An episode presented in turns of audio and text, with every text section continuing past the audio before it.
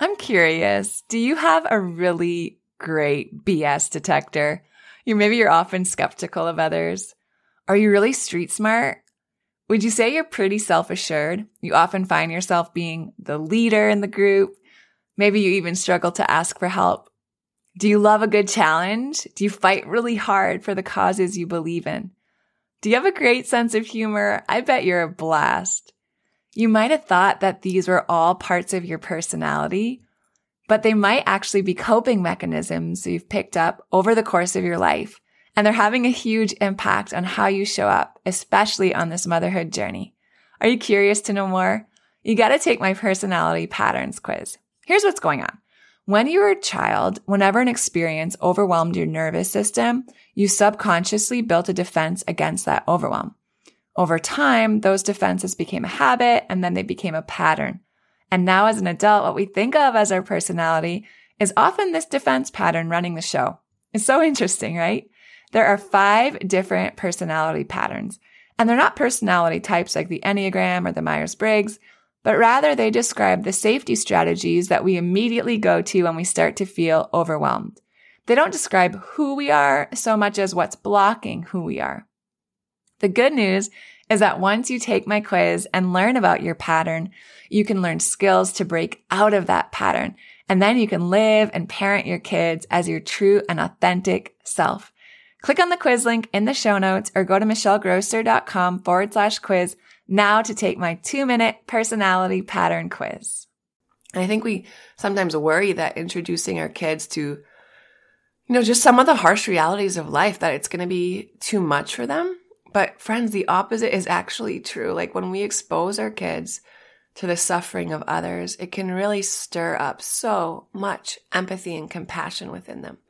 It's this understanding, right? That like not everyone has the same experience that we have there are people right now that are going through some stuff. And we don't have to deny it. We don't have to avoid it.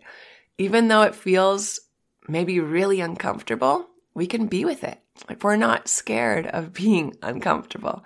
We don't have to back away. We don't have to shy away from the pain or the suffering of others. We can join them in it from a place of compassion. Welcome back to the Motherhood Podcast a live workshop style podcast that is helping thousands of moms redefine their motherhood journey. There was a point in my life when I was trying to do all the things parent my kids, pour into my marriage, run a busy law practice, keep up my home. And what I found was that I was on the fast track to burnout until I discovered a better way. Now I help women just like you to close the gap between their vision of motherhood and what they're actually experiencing in their day to day lives. Together, we'll explore when and where to simplify, systemize, and surrender. I promise you, you're already doing so much better than you think. I'm your coach, Michelle Grosser, and this is Motherhood. Welcome back to the podcast. And if you're new here, welcome. I'm your coach, Michelle Grosser, and it is Motherhood Monday. It is actually one of our last Motherhood Mondays as we know them, at least. So we have some really exciting changes coming to the podcast in the new year. Stay tuned. We're going to be announcing that more in detail in the next couple weeks. But what we've been doing here on Mondays since we launched is we've been focusing on a different character trait uh, each week. And then I've been giving you guys just some thoughts and some handles to start implementing that focus on that particular trait for the week ahead. We haven't done compassion yet. So I wanted to make sure that we did that one before we kind of change the flow here on the podcast. We did do an episode on empathy. That was back in episode 18 for those of you who like this one and want more that are kind of in the same same vein. So check that one out, episode 18. Because empathy and, and compassion are very similar, right? Empathy is like our ability to I think to understand another person's feelings, like to be able to imagine ourselves experiencing what they're experiencing or imagining ourselves in their shoes or just being able to have this perspective where we can kind of see where someone else is coming from. So when we're when we're empathizing, we're not actually feeling what someone else is feeling, but we can kind of relate to it, right? We can send love to them and we can be in a place of, of deep understanding of just seeing another human's experience. And I think this differs from compassion in that compassion is compassion is the ability to to, to really sit and be with someone else in their pain.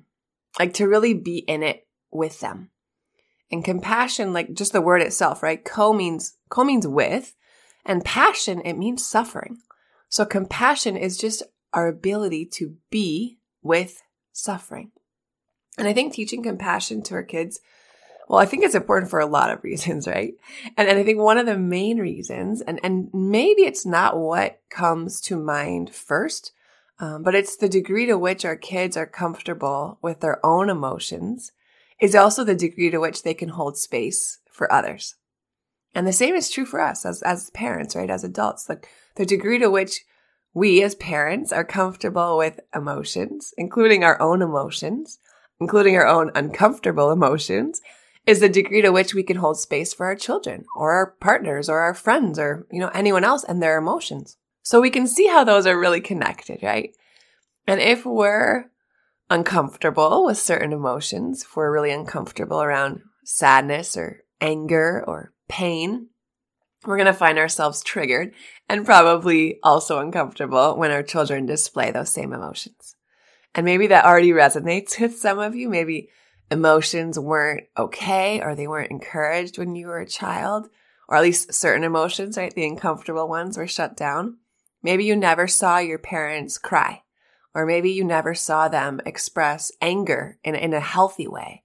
And so when you cried as a kid or when you were angry as a kid, you were told something like, you know, quit it, knock it off, get yourself together, stop, whatever, stop being a baby, get over it. If we want our kids to be compassionate, and we want them to be able to kind of get down in that muck and mire of human emotions with others, they're going to need to learn how to be comfortable with emotions. And that starts with their own. So in learning how to hold space for themselves, learning how to hold space for their own emotions, really they're learning how to be with others in their pain.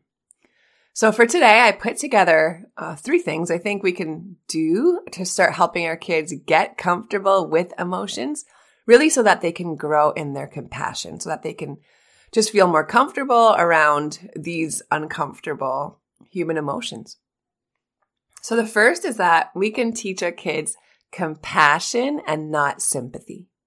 We want to be compassionate. We want to raise compassionate kids. We really got to be aware of the distinction between compassion and sympathy. Because here's the thing. Sympathy has judgment, right? And we've discussed quite a bit on the podcast already. So we know that when we're dealing with others, particularly when we're dealing with their experiences and their emotions, we really don't want to be in a place of judgment.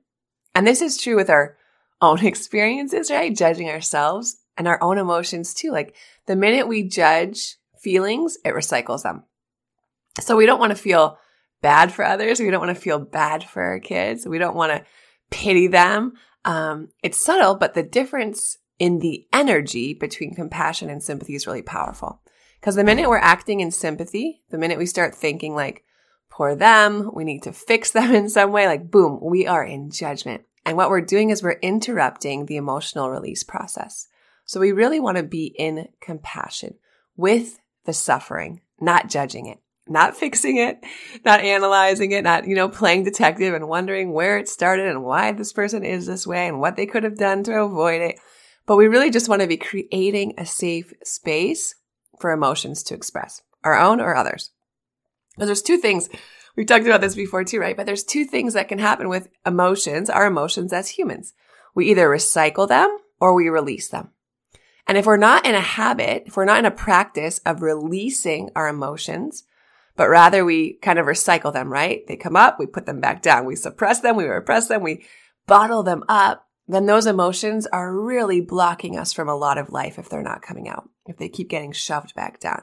And they can manifest in physical ailments, right? We know they can show up as pain. We know they can show up as stomach issues, IBS, like uh, joint pain, tension, muscle pain, soreness, um, how else? stiffness. You know, a lot of inflammation can come from emotional issues, skin issues. All of these have roots in unexpressed emotions. And if we're not intentional about releasing our emotions, you know, we've all probably experienced that, that pressure cooker moment where either ourselves maybe or someone we know. We just lost it over something that seemed really small, right? Something that seemed really trivial. And we knew that it was actually, losing it was actually about a bunch of other stuff, right? That we were holding on to that we just hadn't been able to release or hadn't decided to release. And maybe our recycled emotions are showing up um, as anxiety. Like, friends, for those of you who suffer from chronic anxiety, this is likely one of the main causes. You're storing up so many emotions, years of emotions, right? Maybe decades of emotions that you haven't felt safe to express. And we all want to do better for our kids. We all want them to have a better experience. So we want to teach them compassion because compassion encourages the safe release, the safe expression of emotions. Sympathy, right? The judgment that comes with it, the judgment of sympathy. And guys, this is all subconscious, right? It subconsciously shuts down the emotional release process because when we're feeling judged by ourselves or by others, we don't feel safe to fully express. Makes sense, right? If our kids are crying, and if they hear from us when they're crying, uh, and then they've learned to create this little, you know, commentator in their head, judging them when they're crying, right? That voice saying it's not good to cry, it's not safe to cry, I look crazy when I cry, I'm weak when I cry, whatever it is. There's this emotion in them. This happens for us too, right? There's this emotion that really wants to come out, the sadness that really wants to come out. But when it's greeted with judgment, whatever that critical voice is saying, and what that does, that critical voice, that judgment, is it puts that emotion right back in and you get no relief from the emotion. So we recycle that emotion because it's met with judgment. So how do we release the emotion instead so we can just move on? What we do is we really want to greet it with compassion, right? Compassion over judgment. Compassion is the super tool when it comes to working with anyone on an emotional level. So with crying, Instead of greeting it with judgment, we greet it with compassion. And as a parent, what does that sound like? Or, you know, what does it even sound like when we greet our own sadness, crying with compassion? It's okay to cry. You're safe, right? I'm here. Let it out. This is the energy we can teach our kids to hold with themselves by holding it for them. And it's the energy we can teach them to hold for others. And it's that compassion that allows their emotions to really be freed so they can release those emotions rather than recycle them. And the energy of compassion, that's what enables us to really free ourselves from emotional burden. So compassion over sympathy, right? Compassion over judgment. Have you ever caught yourself wondering why you do the things you do? Like, why do you get so angry and yell at your kids when they're moving at a snail's pace in the morning? Or why is it so hard to relax when the house is a mess? If so, you've got to take my personality patterns quiz. Because here's what's going on. When you were a child, whenever an experience overwhelmed your nervous system, you subconsciously built a defense against that overwhelm.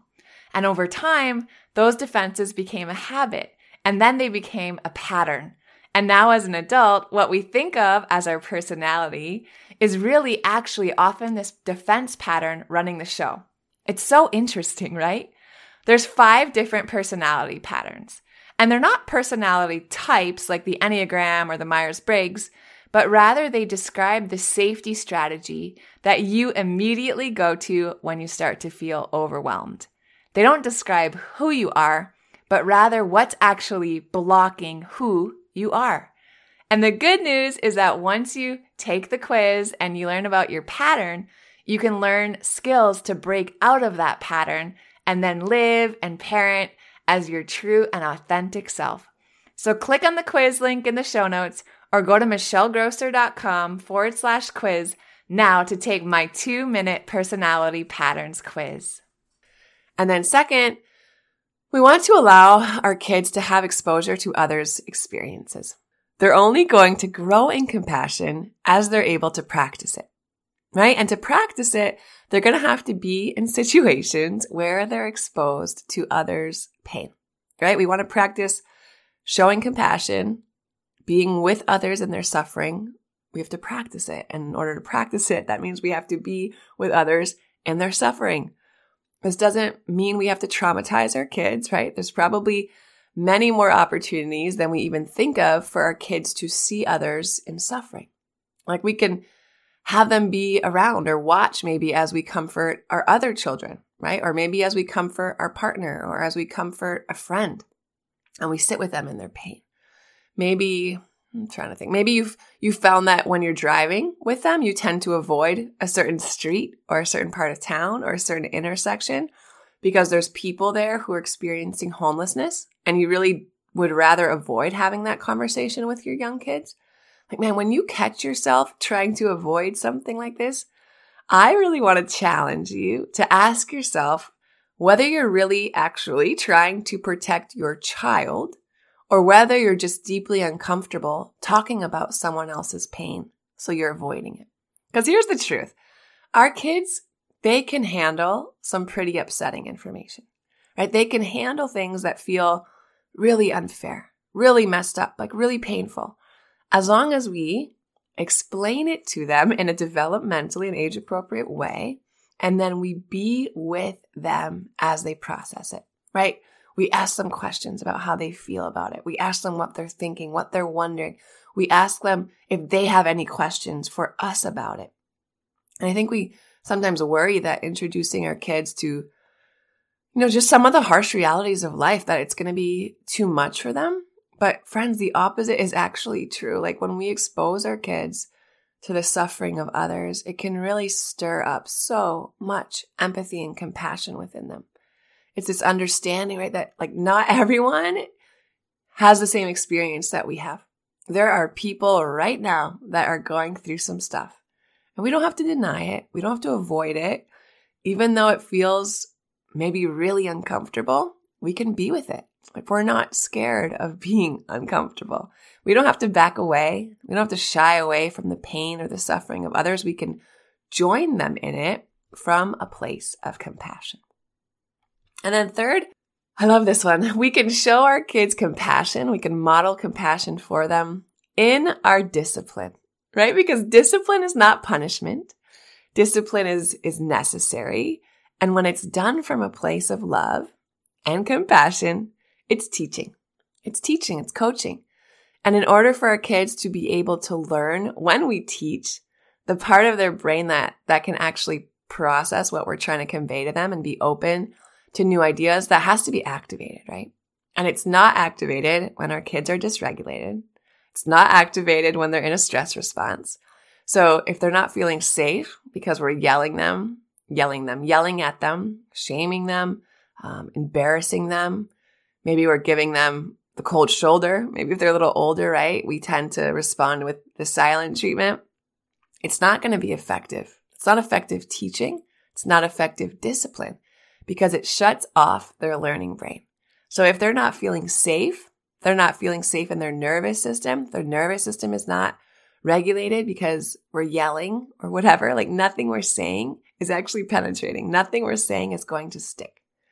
So how do we get them regulated, right? How do we get them in a place where their learning brain is on and they're actually comprehending, processing what we're teaching? We do it by showing compassion through connection. And there's not a lot of guarantees in parenting friends. Like it's a pretty wild ride. But I can nearly guarantee that if you approach discipline, right? If you approach teaching your children from a place of compassion and connection, your whole relationship with them is going to change, right? The desired behaviors you want to encourage are going to start coming through. The undesired behaviors you'd rather not see, right? They're going to start dissipating. And there's just a whole lot more peace, right? And love in your home. It's just the truth. It's really that powerful. And our kids are going to mess up a lot, right? And frankly, so are we. Like it's just the human experience. So by showing compassion in our discipline, we're like seeking to understand, right? To see someone else where they're at, to be with them in that. How are our kids feeling? How were they feeling when whatever it was that happened happened? Why did they feel like they had to do what they did, right? Do they feel safe enough to even express that and share it with you? Because mamas, once your babies feel heard, once they feel heard from a place of compassion, their defenses drop. And then you can both together, right? Like lovingly discuss what came up. Come with a pl- come up with a plan moving forward. Maybe that includes an apology. Maybe it includes some form of, of restitution. Maybe there's a, a plan for how we're gonna respond the next time something really makes us angry like this, right? But all this magic only happens when we approach discipline from a place of compassion. Right? It's not manipulation. We're not pretending we care what's going on inside our kids. Like we genuinely care. We genuinely want to know. And the reality is that our kids are going to turn around and they're going to extend that same grace and compassion to others, right? It's just going to be a process. It might not happen overnight, but it is a powerful practice that can, you know, we start in our homes and, and we start in how we discipline and teach our kids. And I promise you, it's going to extend beyond the walls of your home. All right, mama. As we do every Motherhood Monday, we are going to start our week off in prayer over our families. Let's pray together. God, we thank you for the gift of our children. We pray compassion over them this week, Lord. Soften their hearts. God, just give them eyes to see the pain of others and, and the boldness and the bravery to just be with others in their suffering. You show so much compassion and love toward us. Just make us like you in our compassion for others. We pray, God, that our kids don't keep others at a distance, especially those who are in pain, those who are suffering. We know that not everyone has the same experiences that we do. There are lonely people out there. There are desperate people out there. They're all in need of our compassion. Just let our children be comfortable in the discomfort of others. Help them to really uh, extend a hand and, and reach those who need them. Those who feel alone, maybe, those who who need comfort, those who need safety just to be and, and to express their pain. God, give them the lens of your compassion. I ask you, God, just to prompt them, prompt them to really listen to others, to genuinely hear their needs. God, give them a heart to just be interested in others' troubles. God, just let them be the voice of reason to those around them, just calling on others, maybe their friends, their classmates, coworkers, whoever it is in their groups, God, in their circles, just call on those others to also show compassion. Let our children be an example of you, example of you to this world, God. Just let them be the light, the light that others see. So they really just see you coming through, God. We love you. We praise you. We are grateful for you. And it's in Jesus' mighty name we pray. Amen. If you love Mommy's Polygraphs, leave a review. If you enjoyed this episode, it would be so awesome if you could take a moment to subscribe and rate the podcast. And if you have just a few more seconds to leave a quick review, they really help to get this podcast out to other moms like you. I read every last review, and trust me, when it's late at night or early in the morning before my kids get up, and I'm working on bringing you all of this content, your reviews are what keep me going. Leaving a review is truly the best way you can thank me. And of course, DM me on Instagram at themotherhood.podcast. I love to hear from you. Thanks for listening to another episode of the Motherhood Podcast. Head over to the show notes for this episode and all past episodes at michellegrosser.com, where you'll find free resources, information on how to join and participate in the Motherhood Village and more ways to connect with me. If you love the show, share it with a friend. Thanks again for tuning in. We'll see you next time.